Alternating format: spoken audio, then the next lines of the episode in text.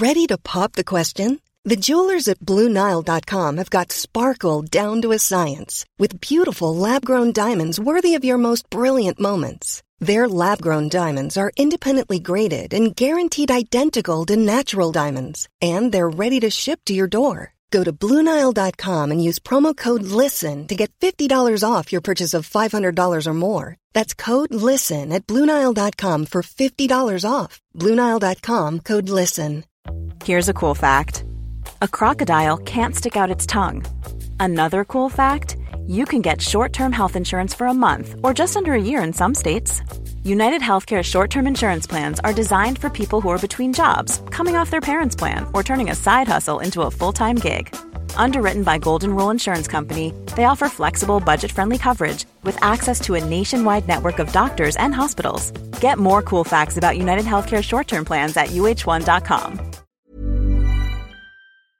Hi, this is Billie Jean King. This is Marion Bartoli. I'm Mats Wilander. This is Mary Carillo. I'm Stan Wawrinka. I'm Lleyton Hewitt. I'm Andy Murray. This is Yannick Noah. Hi, this is Jim Boyle and Crumble, the Australian Open mascot from Glasgow, and you're listening to the Tennis Podcast.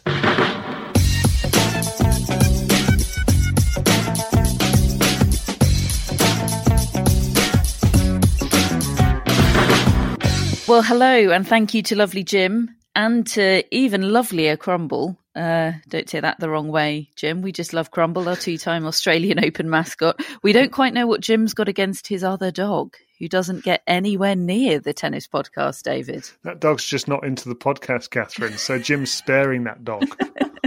I think maybe Jim's uh, Jim and the other dog are sponsoring the snooker podcast. right. I'd never thought of it that way. I wish I'd never asked. Matt, how are you doing? Very, very well, thank you. Particularly so because when I appeared on our video call, you were both complimentary of my new haircut. It was an arresting sight, Matt. Uh, Matt Roberts, ladies and gentlemen, has had what would no offense, Matt, be a completely unremarkable male mm. haircut in non-pandemic times.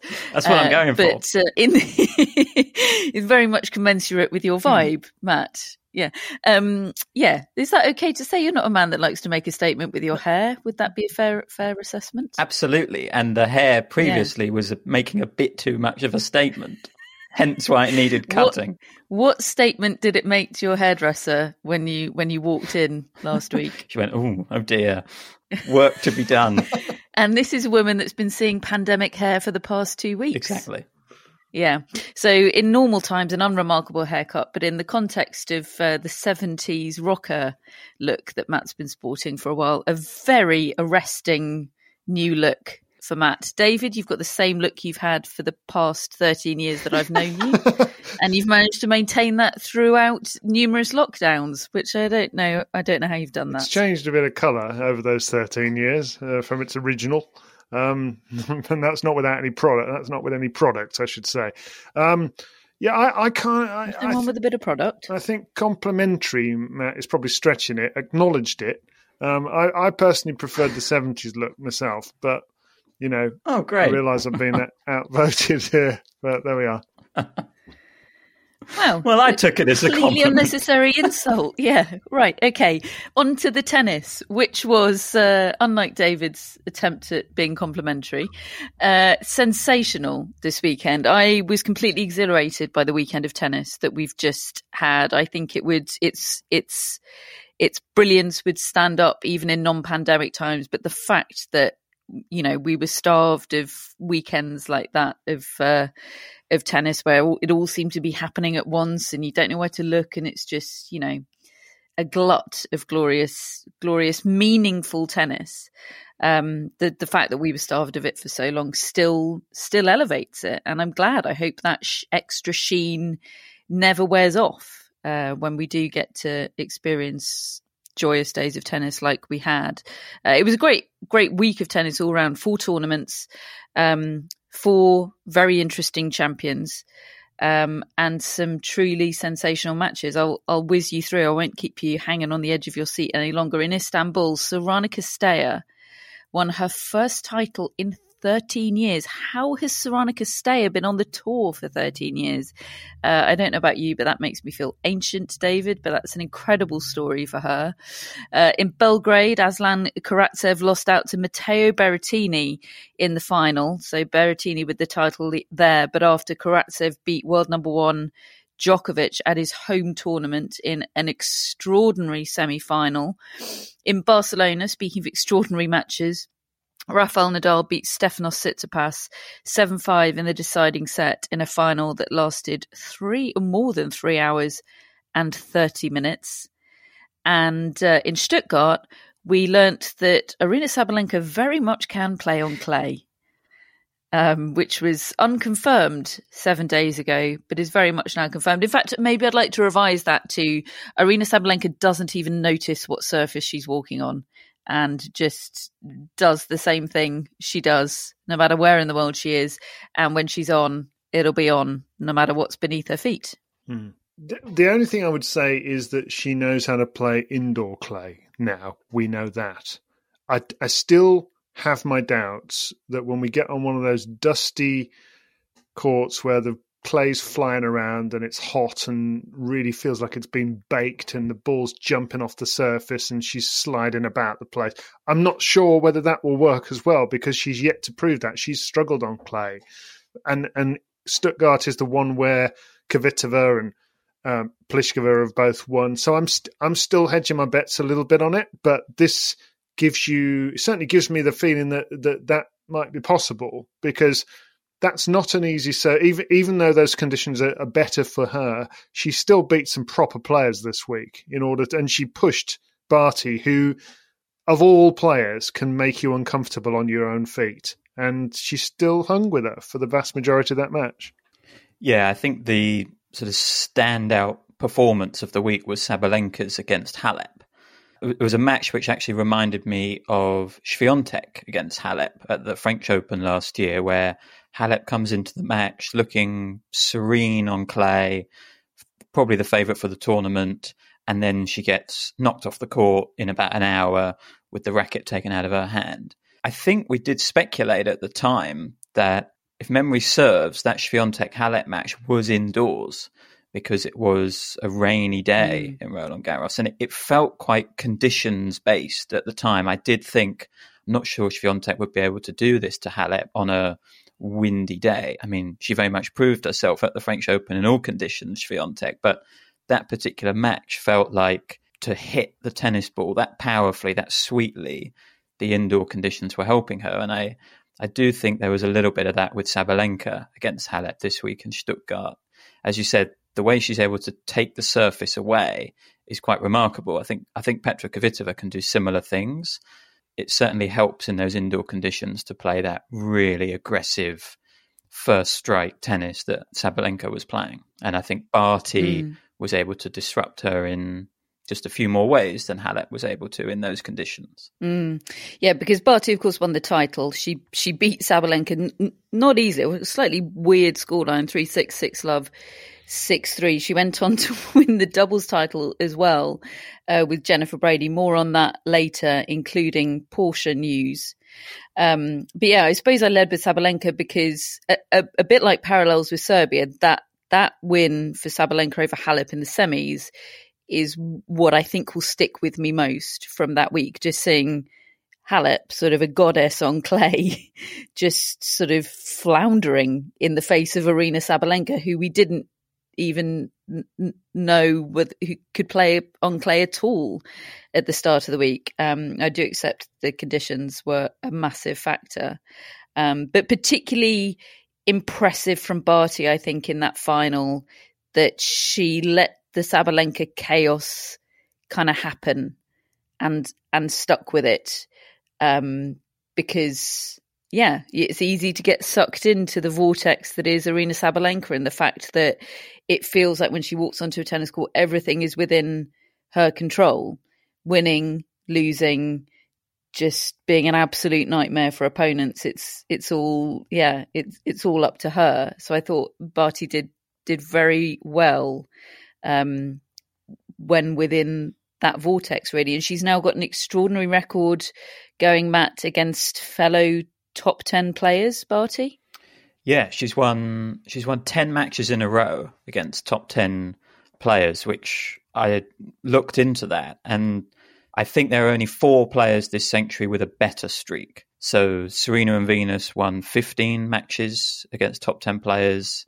Henin won 17 at one point, and Kim Clijsters won 11, which obviously Barty would be aiming to overtake. So it's a it's a record of Barty's that really stands up against you know some of the best players we've seen in women's tennis over the last 20 years.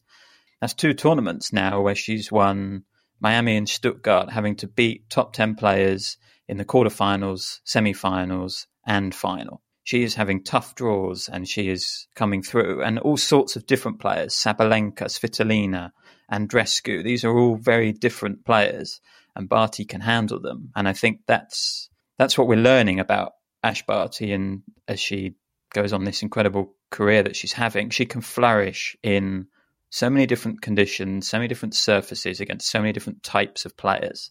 It's Such an adaptable game she's got. And I think what you said, that ability for her to stay calm and measured is a big part of that. She she's able to adjust herself mid match in a way which is really standing out at the moment. Um, yeah, this was a title on indoor clay. She's won a title on outdoor clay. She's won a title on grass. She's won titles on indoor hard, outdoor hard. There seems to be nothing that she can't conquer at the moment, Barty. And I just love the way she goes about it in her very measured, very measured manner. Yet her tennis is so potent. You're the king of the Barty predictions, David. Is she favourite for the French Open? Is she going to?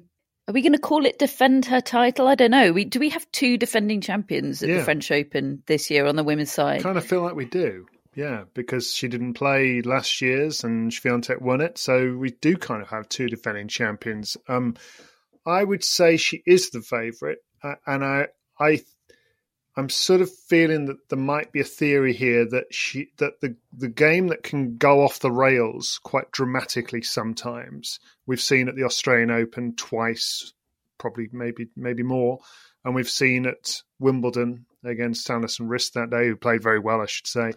I, I kind of think that it, it's less likely to happen on clay because she's got a bit more time. And I don't know. I, I mean, I woke up this morning trying to work out what her best surface is, and and I, I think she would definitely not put clay at the top of the list. If you remember, her view used to be, "Oh, I just want to get onto the grass. The sooner that comes around, the better." And then she won the French Open, and yet you just see her game just seems perfectly suited to it with the kick serve and with the really looping forehand. And yet she's still got the, the, the choice on the backhand now. It's, now it's a proper choice. It's not just a I've got a slice backhand, and if I'm pushed into it, I'll I'll hit a bunted backhand on with two hands. She's got a choice there, and uh, the way she's able to just withstand and absorb whatever whatever her opponent plays, she has an answer for it if she's on a game. And I think she's on her game on clay more often than the others. I think that's likely to happen. So I'd probably say clay is her best surface. She could be the Brizzy Borg. See what I did there? Brummy Borg last week. Brizzy Borg. Mm. She's from Brisbane, isn't she? You're both looking at me blankly. I thought I'd absolutely triumphed there. She, if she did back to back French Open and, and Wimbledon, Brizzy Borg. Yeah. What What do you think her best surface is? Yeah, it's not. It's not the reception I was expecting for that. Let's, let's put it that way. Um, was that aimed at me? I, I think she doesn't have one at the moment, and I think she'd. I think she'd probably still say her favourite surface is grass. I think I, I get the impression she's itching to get back onto the grass, even with winning titles on clay and hard courts and the French Open title defense coming up. I think she's dreaming of Nottingham and Wimbledon. I think she wants that to be her best service because probably mm. Wimbledon of all of them is the one that's most heralded in in Australia. Okay, I mean you might say the Australian Open, but if she if she could win Wimbledon, I think that that would just be the ultimate in in many ways. And I think it is for a lot of the Australian players and her game just looks theoretically perfectly suited to it. Um, and yet, I, I still have in my head the, the match she played against Daria Kasatkina there, 2018. Okay, she's a much, much better player that now than she was then. But Kasatkina just picked her apart that day in the end. Um, so very interesting. I, I, I, love seeing these players move from surface to surface. It's one of the great plus points of the sport, really, that you get to see them challenged in these different ways. But she definitely looks. Everything looks so compact and and in its place. I, I think it'll just be interesting to see week upon week whether there's any deterioration in how she feels about life because it's a long old road road trip. She looks happy right now, and that's mm. great, and I hope that carries on. But it's mm. a long trip. This mm. and a long mm. trip virtually on her own. She's got Craig Tyzzer there, but she doesn't have the rest of the team that she would usually have traveling with her. Yeah, I think scheduling and not getting road weary is going to be a very important aspect of how Ash Barty's season pans out. Mm. I, I, loved Sabalenka Barty, uh, which I had to rewatch because uh, yesterday I had a 24 hour clock fail and uh, read 1300 hours as, oh, 3 p.m. How inconvenient that it starts at the same time as the Barcelona final. Uh, no. Um, uh, yeah, I, lo- I, I love the final, but I still I still feel like the world has denied me Barty Halep, and uh, I want to see that on clay as a matter of urgency. So if Madrid could deliver on that front, I would be um, yeah, I would be most pleased. Uh, now, I mentioned earlier that uh, Barty also won the doubles title with the partner for the week, Jennifer Brady. I know what you're thinking, folks. The biggest news of the weekend is that Ash Barty is leaving Germany with two Porsches. However, will she do that? Um, but no, Jen Jen Brady has been denied her rightful Porsche. Uh, and I'm saying Porsche because I've been put right several times on Twitter this week uh, about the pronunciation. So thank you very much. Now, you know, when I'm in Porsche related conversations, I'll, I'll sound like I belong. Um, yeah, because despite the fact that they positioned tantalizingly three Porsches on the court, only the singles champion wins the Porsche, and the two other Porsches were decoy Porsches. I've never said Porsches so much, um, which I think is is a cruel joke. Especially when you're dangling them in front of the doubles players as yeah. they play the final. Mm. I mean, what happens to those Porsches? Do they go back, or and what and what do the doubles champions get then? Well, the master of ceremonies said, in addition to your prize money, you're getting. and their, their eyes are lighting up. And then it's it it's these Tag Heuer watches which I'm sure lovely. Was the shot on was the shot on that framed so that the Porsches were in the background behind him, engines running? I mean, I just think, uh, look, it's fine. I, do, I don't expect all doubles champions everywhere to be gifted fancy cars uh, upon winning. I just think don't have the Porsches on the court, especially when the previous week doubles champions had walked away with with Volvos. Mm-hmm. I think. Yeah, I just feel sorry for Jennifer Brady. Um, but but well done to her, and uh, it probably takes the sting out of the tail for uh, Krawczyk and Mattek-Sands that uh, in losing the final they didn't also miss out on Porsches. If you thought the only way to get a more defined jawline with natural-looking results was through surgery, think again. Juvederm Volux XC is a non-surgical injectable gel filler that improves moderate to severe loss of jawline definition and can help you achieve natural-looking results with little downtime. Even better, this improved definition lasts up to one year with optimal treatment. No maintenance required. Improve jawline definition for a smooth, sculpted look with Juvederm Volux XC. For important safety information and to find a licensed specialist, visit juvederm.com. That's J U V E D E R M.com. Not for people with severe allergic reactions, allergies to lidocaine, or the proteins used in Juvederm. Common side effects include injection site redness, swelling, pain, tenderness, firmness, lumps, bumps, bruising, discoloration, or itching. There's a risk of unintentional injection into a blood vessel, which can cause vision abnormalities, blindness, stroke, temporary scabs, or scarring. Talk to a licensed specialist to find out if it's right for for you. Cool fact a crocodile can't stick out its tongue. Also, you can get health insurance for a month or just under a year in some states. United Healthcare short term insurance plans, underwritten by Golden Rule Insurance Company, offer flexible, budget friendly coverage for you. Learn more at uh1.com. Hello, Tennis Podcast listeners. David here. Now, you might know that I love a bit of cooking, and I think I'm quite good at it. But if I'm honest, even I get fed up trying to work out what to do every night. That's where Home Chef comes in. Being able to put together a delicious meal without the long prep and the cook times, well, that's pretty cool. Home Chef provides fresh ingredients and chef designed recipes conveniently delivered to your doorstep to simplify your cooking experience. They have over 30 options a week and serve a variety of dietary needs, so you don't have to worry about what to make ahead of time. Not only is it convenient, but it's economical too. Home Chef customers save an average of $86 per month on groceries. Now, for a limited time, Home Chef is offering Tennis Podcast listeners 18 free meals plus free dessert for life, and of course, free shipping on your very first box. Go to homechef.com slash tennis. That's homechef.com slash tennis for 18 free meals and free dessert for life. You heard it right. So that was Stuttgart.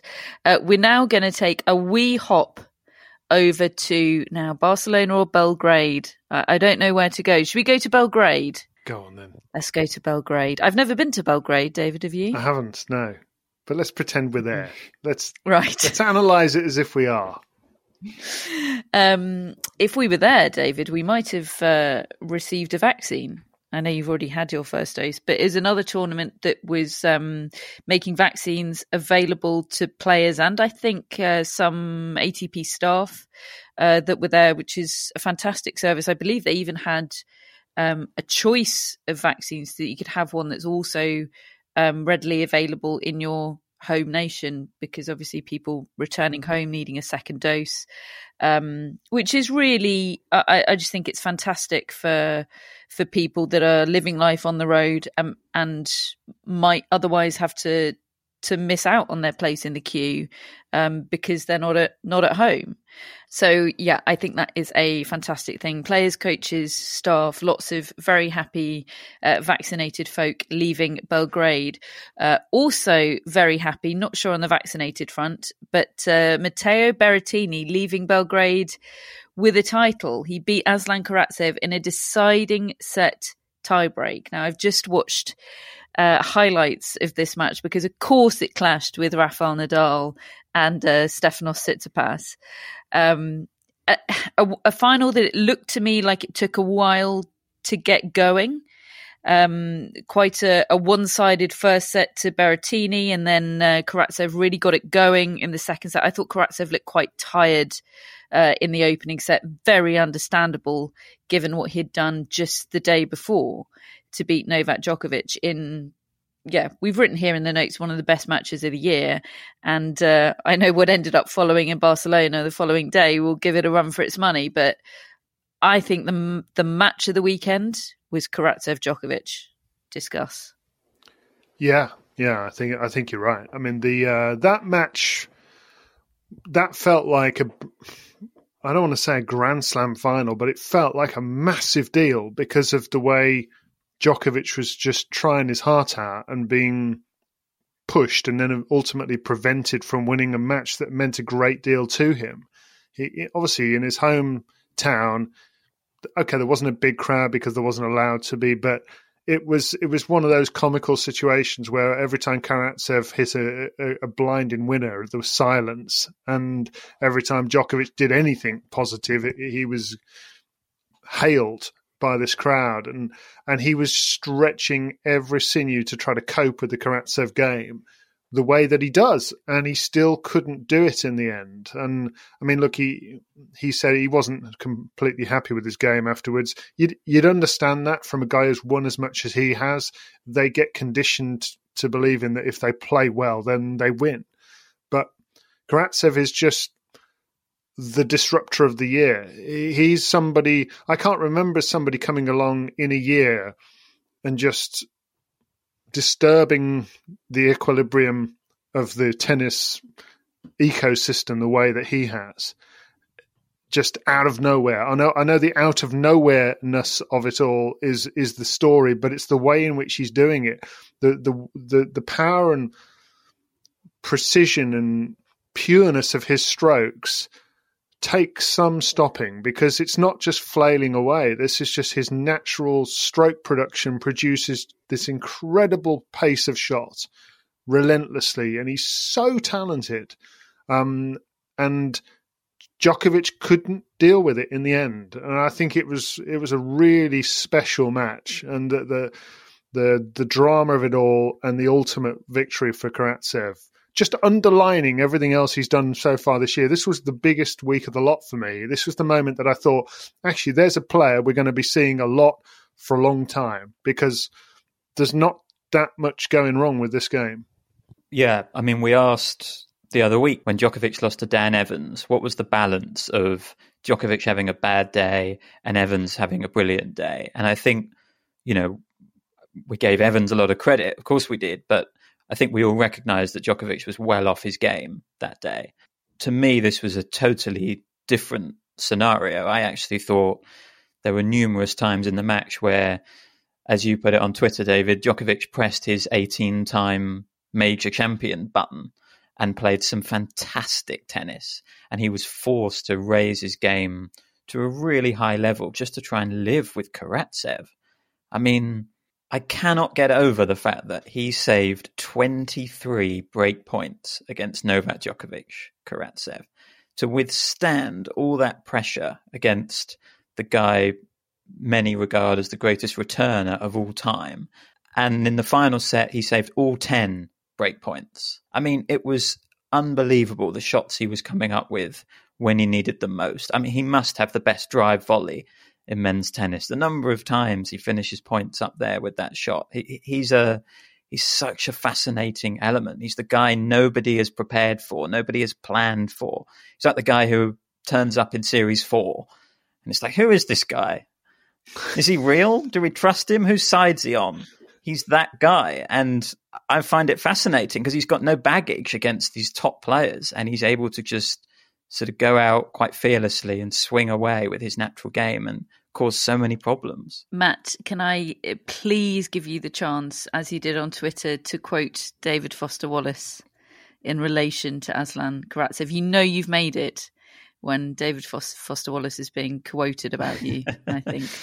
Yes, so David Foster Wallace has got a fascinating essay on Tracy Austin. In fact, it's on Tracy Austin's autobiography, and Tracy Austin was his favorite player, and he loved watching her play, and he was really looking forward to reading her autobiography. And let's just say he was a little bit disappointed by it. He he, he didn't think it quite went into the sort of analytical depth that he was expecting from such a great athlete. And the whole point of the essay is, well, maybe the very fact of being a great athlete in high pressure moments is that you don't have thoughts going through your mind. And therefore, you can't really articulate what you're feeling when you win the US Open as a teenager, for example. And it just reminded me, this match, of that essay because after he'd saved all those break points, Karatsev said, I wasn't thinking of anything in those moments. And that is basically David Foster Wallace's point. He says, perhaps you need to not be thinking of anything in order to achieve great things in tight moments. He says, the real secret behind top athletes' genius may be as esoteric and obvious and dull and profound as silence itself. The real answer to the question of just what goes through a great player's mind as he stands at the center of hostile crowd noise and lines up the, th- the free throw that will decide the game might well be nothing at all. And I, th- I don't think Karatsev is having thoughts in those moments. He's telling us he's not having yeah, thoughts, and that's what's that's one of the many things which is allowing him to do what he's doing. And I think that's kind of what players mean when they say wafty stuff about staying present, mm.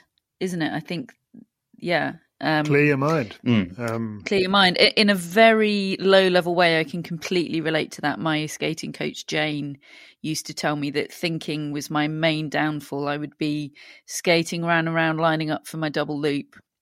Um, and she'd say, she'd shout, I can hear you thinking. She'd shout across the rink at me. I can hear you thinking. I can see you thinking about all the ways that this might go wrong. Um, and I find it a superpower people that are able to to clear their mind and be present like that. I know I know meditation is supposed to be a tool to help you with that. Hasn't helped me all that much so far in life, uh, but I'll I'll keep plugging away. Um, but I do find it fascinating. Um, uh, well, David Foster Wallace talking about anything is fascinating, but I do think he's absolutely tapped into something there. And Karatsev is so brilliant in his nonplussness about everything, isn't he? The first question from the interviewer after that Djokovic match was, "Is this the biggest win of your career?" Which is a great question. You know, this is a guy that's just reached the Australian Open semi-finals out of nowhere, and this is only an ATP 250 event that he's, uh, albeit he's beaten the world number one, but it's a very low-level event. And he said, "Yeah, I think so." Straight off the bat, and I thought, "Oh, this would be a great interview." So he said that this is the best moment of his career, and then he just sounds completely bored. about the whole thing. He's like, uh, so you know, what did you? He was like, oh, I guess I just played really well and just wasn't really thinking about much. And yeah, it's great. it, it, it's it's like Andre Agassi has given him his game to me. The way the way he hits wow. the tennis ball, uh, the, the the takebacks on the ground strokes, and the way the ball comes off the strings. Um, I mean, I don't know about the return. Uh, I haven't seen enough of that. We'll, we'll have a look at that on grass, but someone like me who who just watched the whole of Agassi's career, I, I love watching that sort of stroke production. It's just different to what we get these days. Yeah, you're you're a big Karatsev fan, David. Definitely becoming one because, and, I think would that be fair to say? I think this yeah. week, this is the week in which I did because I see this as sustainable now. I mean, I think that there are. Mm. possibles that, that he might get worked out by other coaches. I think that that can happen in, in sports, but just doesn't feel like there's that much to go wrong in his game, and and and it's a game that is hurting the very very best, which I which I find fascinating. One of the interesting aspects about it for me is that he's living a very different experience to the rest of us. Like for all of us who follow the tours week in week out, he's come out of nowhere. But for him, he's what twenty seven this is not the start. He he has played a lot on the Challenger Tour, a lot on the Futures Tour, and he puts what he's doing now down to an awful lot of hard work that he's gone through with his coach. And I think there's a sense that maybe he's he's ready for this, even if we weren't, if that makes sense. Mm. And it feels like he belongs. The statistics say that he just wasn't playing tennis two years ago because he wasn't playing on the ATP tour. You know, you search ATP tour activity and nothing comes up, but he was playing tons of hmm. tennis. Mm. We just weren't taking any notice of it. And a Google Images search will reveal that he has had those calves for a really long time. um, but, says Matteo Berrettini, calves are not everything. Especially given that there's a side by side photo that somebody did of them yeah. where he's got rather and spindly I, calves. I don't know whether they're um, objectively spindly calves or whether they whether my whole perception of calves is now skewed by Aslan Karatsev. I will never ever know. So sorry, Matteo Berrettini, if you've just got really normal calves, but they looked puny. But no matter, because Matteo Berrettini is the champion of Belgrade. It took him a deciding set tiebreak to get the better of Aslan Karatsev. As I said, I think fatigue was quite a big factor for Karatsev, very understandably, early on in that match, but it didn't seem to be as it progressed. I, even with the fatigue, I actually didn't give Berrettini too much of a chance in this match. He really showed me something that I um, didn't give him enough credit for before the match. I just thought, well, they both got great forehands and back backhands wise, Berrettini's is not going to stand up to the scrutiny of of Karatsev's. Um, and there were a lot of backhand to backhand cagey exchanges, each sort of um, trying to feel out the other who's going to pull the trigger on the forehand first. I thought, and actually, Berrettini's backhand stood up to that scrutiny pretty well. Mm. I thought. And um, yeah, his nerves certain, certainly stood up to examination very well. And he was so chuffed after the match, wasn't he? And he's given these lovely quotes about how it's the first title that his loved ones have been able to to watch him win, and it really seemed to mean a lot to him.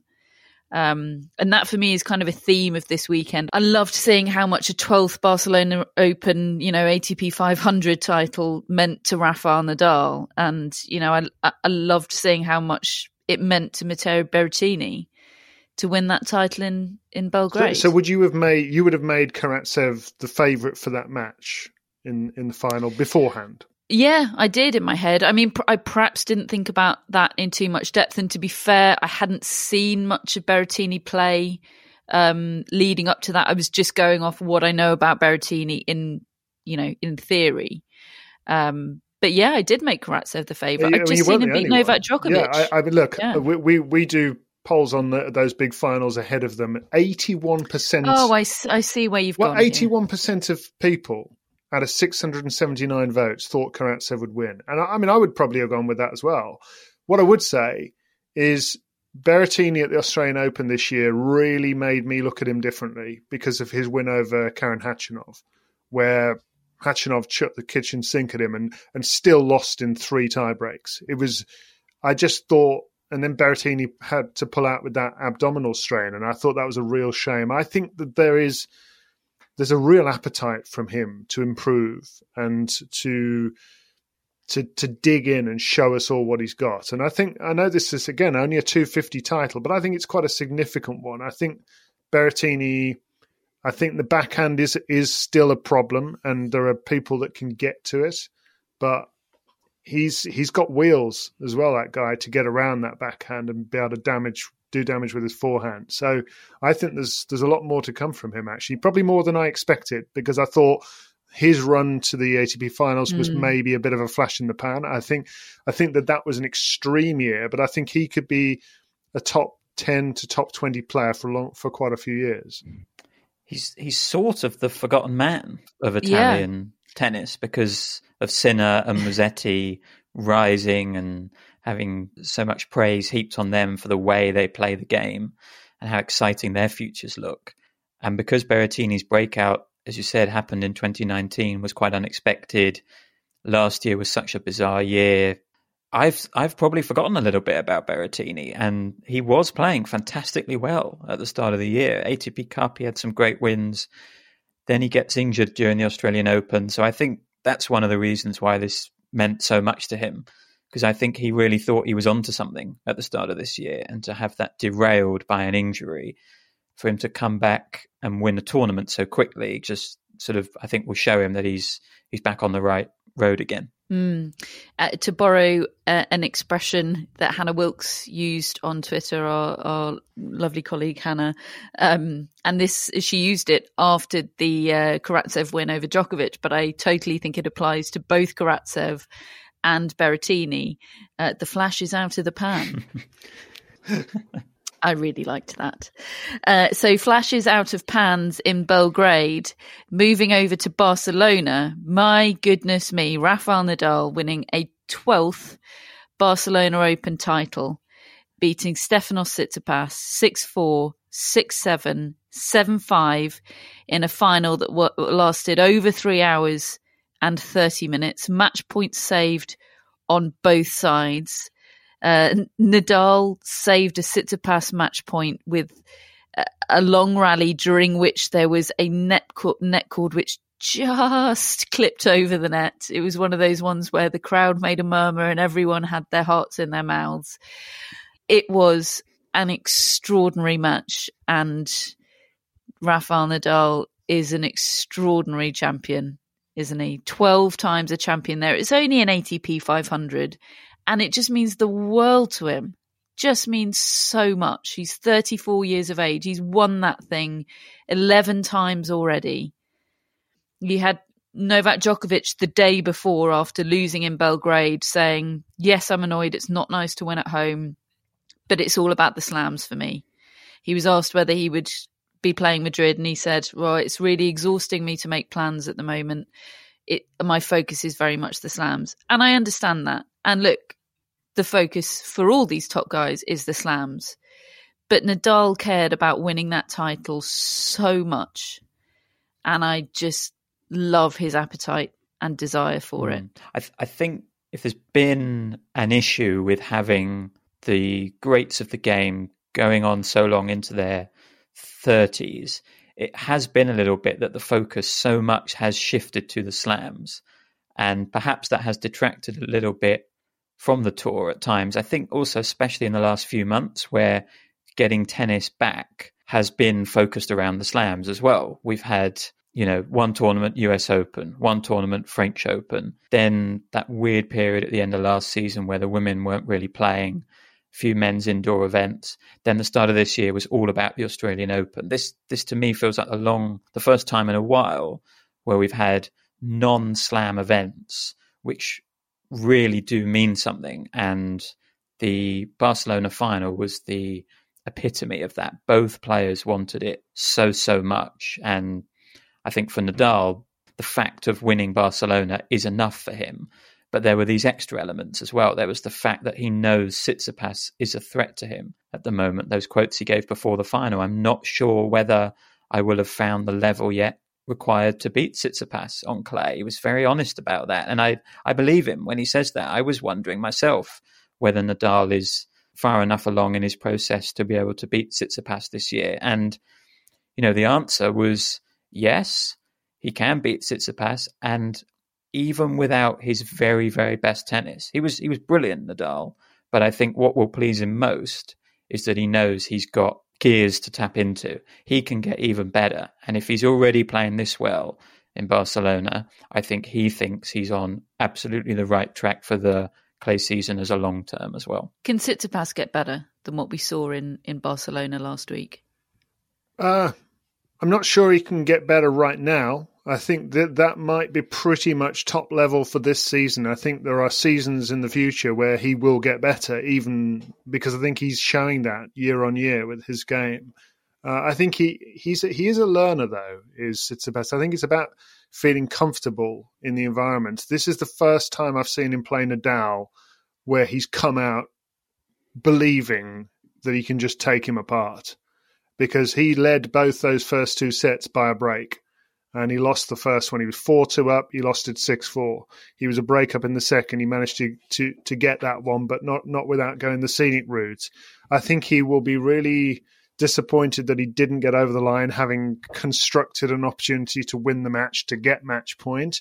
But I think he will take great heart from the fact that he came out against the guy he regards as the ultimate. And this wasn't a come from behind victory. This was him stamping his authority on the match. Okay, he, didn't end up holding on to that authority, but I think he'll take great encouragement for from that. Um, with Nadal, what really struck me aside from the fact that he has this pretty unique ability to compartmentalize a tennis match into the most important thing in his world, no matter how many he's won before. It's also his appreciation of his own tennis mortality. And he could feel it in that match that he is going to turn 35 next month. And when I was doing a list of all the other great champions of the last 20 years or so, and bar Andre Agassi, they've pretty much all gone at the age of 31. Um, Sampras and, and Edberg and Becker and McEnroe. That McEnroe went on for a few years longer, but the vast majority have gone by the age of 31. And here's Nadal at 34, and he's had a long amount of time playing the sport. Is there are a lot of miles on the clock, as all these titles will tell you. And look how deep he's having to dig now against the very best of what else is up there. And that's where all this emotion comes from, I'm sure. This struggle to hold on, to keep in there, to keep winning these things. It's it's so difficult and, and it's and that's why he would take issue with anybody who says, Oh, it's only a twelfth Barcelona, what's he getting so uptight about? But it means a lot to him and and it's it's costing him that amount of energy and output. Couldn't even uh, muster the energy to take his socks off before jumping in the pool. yes. This time around. We'll have to give that pool a clean. yeah, I love that. Of course, that's his uh, traditional Barcelona winning celebration. He goes and does a somersault into the swimming pool, and this time he left his socks on. Which I loved. And normally all the ball kids jump in as well, but uh, they weren't doing that, that this they year. just sort of COVID spectated reasons. weirdly. Yes. watch Nadal swim around a bit. Let's all just watch a man do a short lap of a swimming pool. Um, I was just going to say one one other thing on on Nadal, which I thought was really nice of him and classy of him, was he used a portion of his victory speech to say how pleased he is that Carlos Bernardes is back. Carlos Bernardes, who suffered a heart attack in Melbourne this year during the Australian Open quarantine period. Nadal just said, "I'm so I'm so pleased you're back." Speaking on behalf of all the players, that seeing you umpire again is just is just a great thing, and I hope we can share many more years on the circuit. I just thought that was such a nice touch from Nadal, and you know, it's no secret that Nadal and Bernardes have had their issues in the past, but it just shows that those issues are never personal with Nadal. Um, I just thought it was really classy mm. from him, really stood out. Mm. He was in the midst of a pretty insane closing ceremony. I thought, yes. Um, watching that, I thought, have I ever seen a Barcelona? Closing ceremony before because I don't feel like I've seen anything like this before, not here anywhere. It was sort of St. Petersburg style weird. There was a karaoke opera rendition of the Queen song Barcelona with really distorted microphones. Um, and this was all happening while you could see sort of Tsitsipas on the sidelines preparing his grief chamber to live in for the next week. You sure? I, I, didn't see this. I was just. You sure this wasn't your dream that you had at one point during the match when things seemed to get a bit weird? Oh, you've outed me, David. It was a very long. It was a very long match. Billie Jean and I watching on the sofa. We had a little snooze. It was unplanned. I woke up.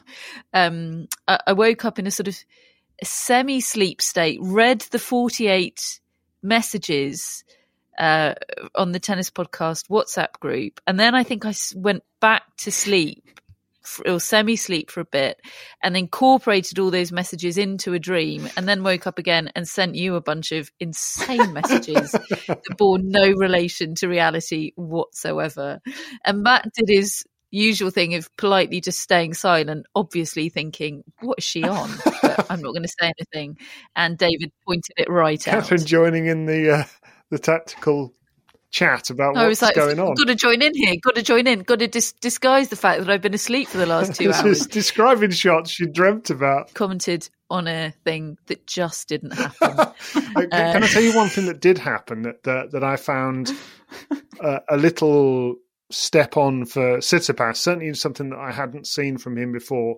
He won two points at really important moments. I think one might have been to save a break point, where he did a chip and charge using a drop shot. And I, I, just haven't seen that before from his backhand corner when Nadal is pinning him with that cross court forehand, lasso forehand that's jumping up at his backhand. And twice he just floated this little backhand drop shot cross court and charged after it and backed his own ability to to read what Nadal would do with the the pickup and volley it past him. And, and one time he volleyed it past him, and the other time Nadal didn't even get it over the net. But it was just a really that felt like a premeditated decision and tactic, and and something that I haven't seen from Tsitsipas before. If Tsitsipas faces Nadal at the French Open, let's say he faces him in a in a semi final, he steps out onto the Philippe Chatrier court does that match in Barcelona, assuming they don't play between now and then, does that match in Barcelona give Tsitsipas belief? Or does he walk on thinking, I played my best? And David Law says that was my best for this season sure, on clay. and it and it was best of three sets. And Nadal's in better form now than he was then.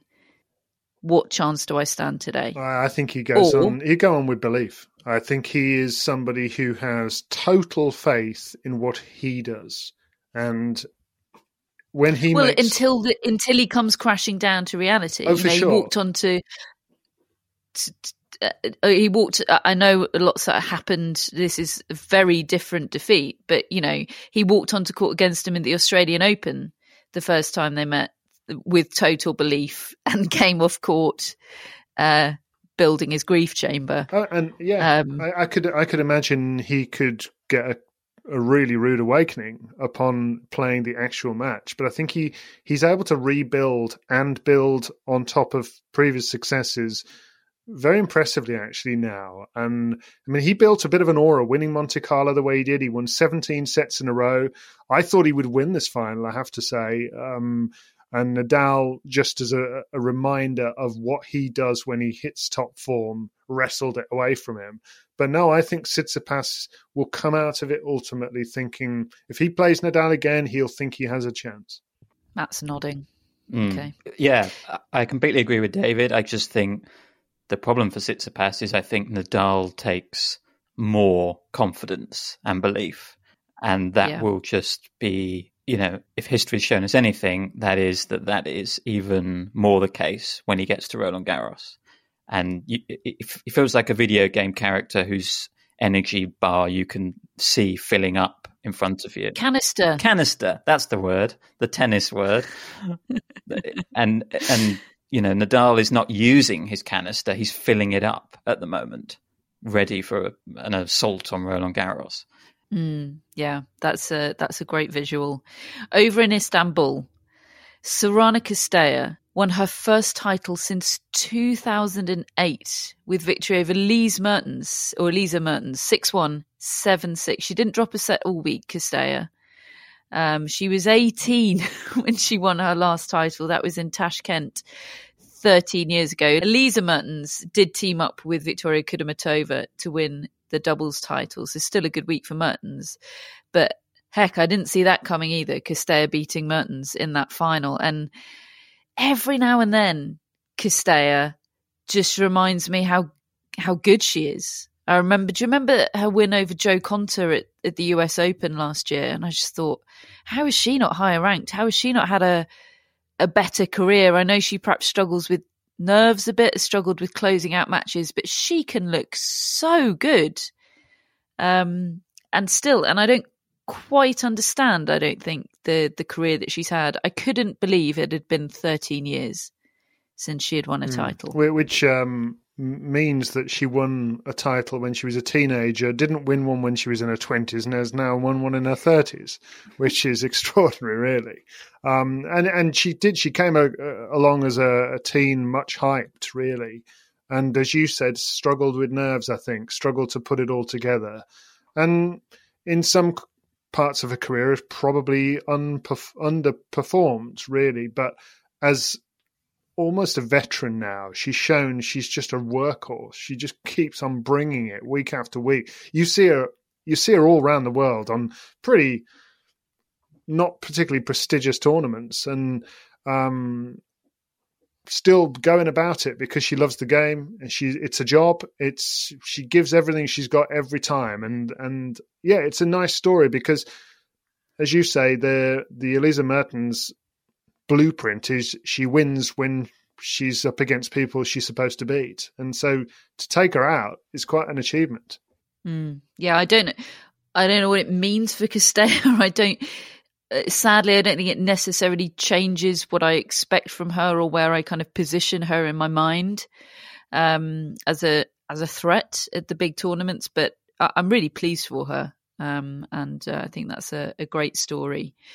Um, some other news from the week we got Madrid starting this week. The women's tournament, I think, starts on Thursday. Uh, the men's tournament starts over the weekend. Coverage, uh, will coverage of all of it on Prime starts from Thursday, but we'll have studio coverage. I'll be presenting that from Sunday. Unfortunately, we had the news yesterday that Bianca Andreescu is out of the tournament after travelling to Madrid. She's tested positive for COVID nineteen. Uh, she tested twice negative before flying, uh, and then uh, in her uh, test upon arrival. Um, COVID 19 was detected, so she's had to withdraw from the tournament. Gutting for her. Um, I hope she's well. Uh, she, she says she's fine at the moment. Of course, her coach, Sylvain Bruneau, was one of those that tested positive on the way to Australia, and she was forced into hard quarantine as a result. So, um, tough one on that front for, for Bianca Andreescu.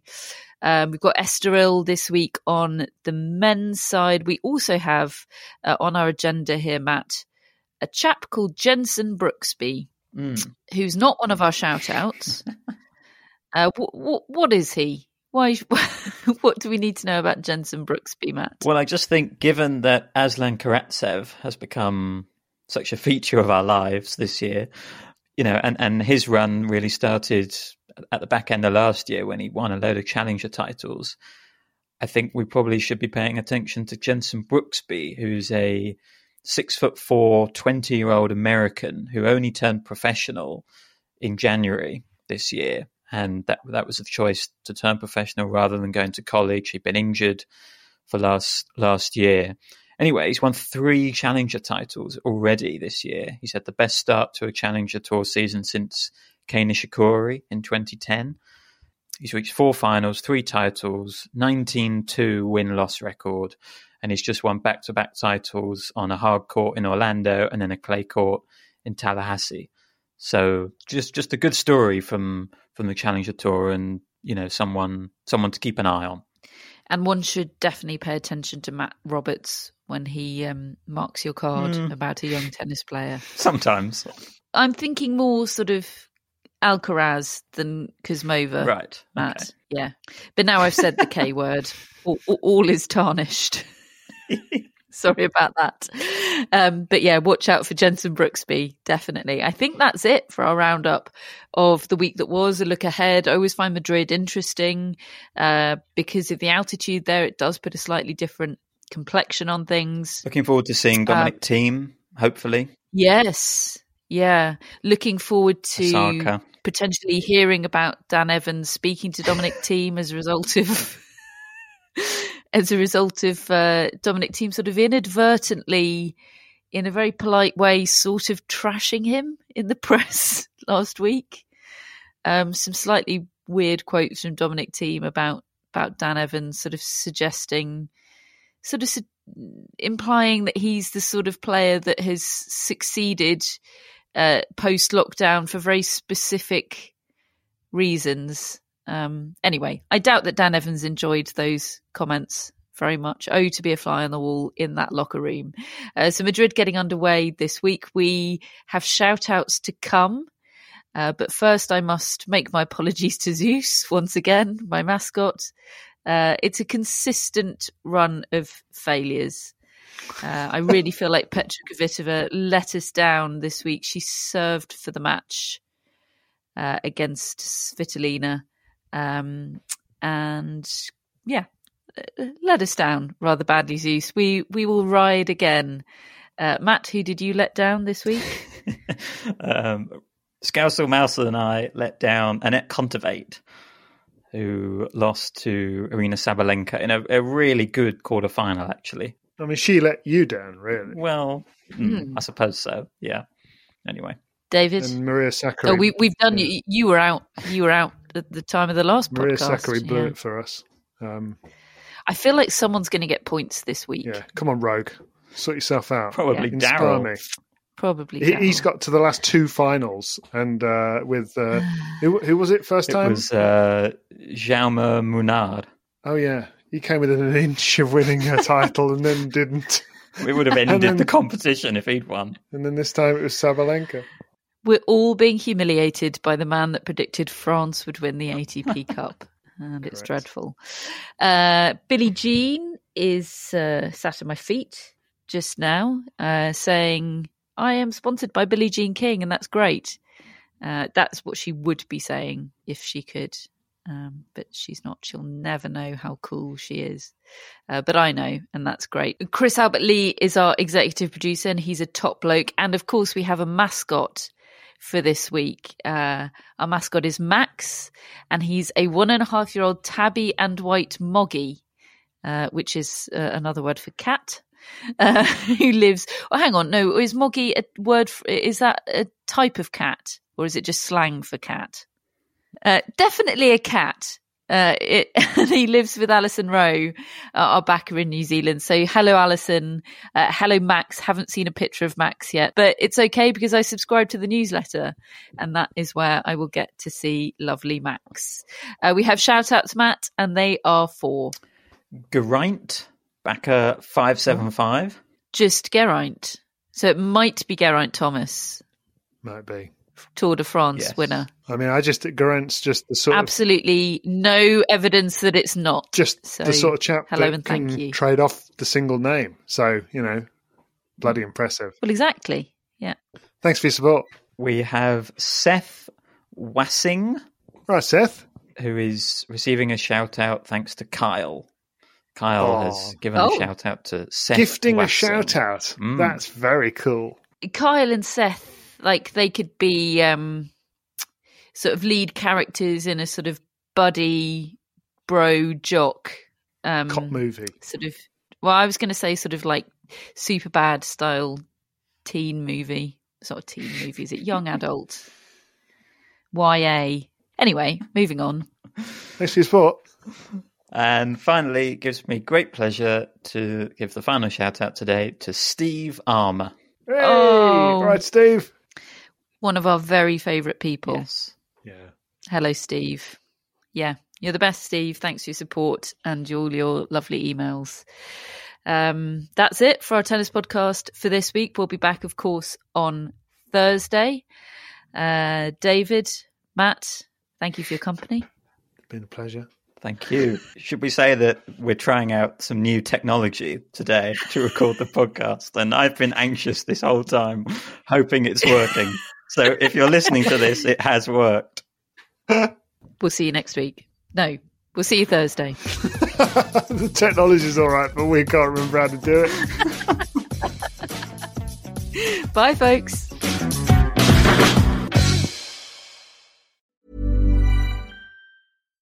Here's a cool fact a crocodile can't stick out its tongue. Another cool fact you can get short term health insurance for a month or just under a year in some states. United Healthcare short term insurance plans are designed for people who are between jobs, coming off their parents' plan, or turning a side hustle into a full time gig. Underwritten by Golden Rule Insurance Company, they offer flexible, budget friendly coverage with access to a nationwide network of doctors and hospitals. Get more cool facts about United Healthcare short term plans at uh1.com. Normally, being a little extra might be a bit much, but not when it comes to healthcare. That's why United Healthcare's Health Protector Guard fixed indemnity insurance plans, underwritten by Golden Rule Insurance Company, supplement your primary plan so you manage out of pocket costs. Learn more at uh1.com.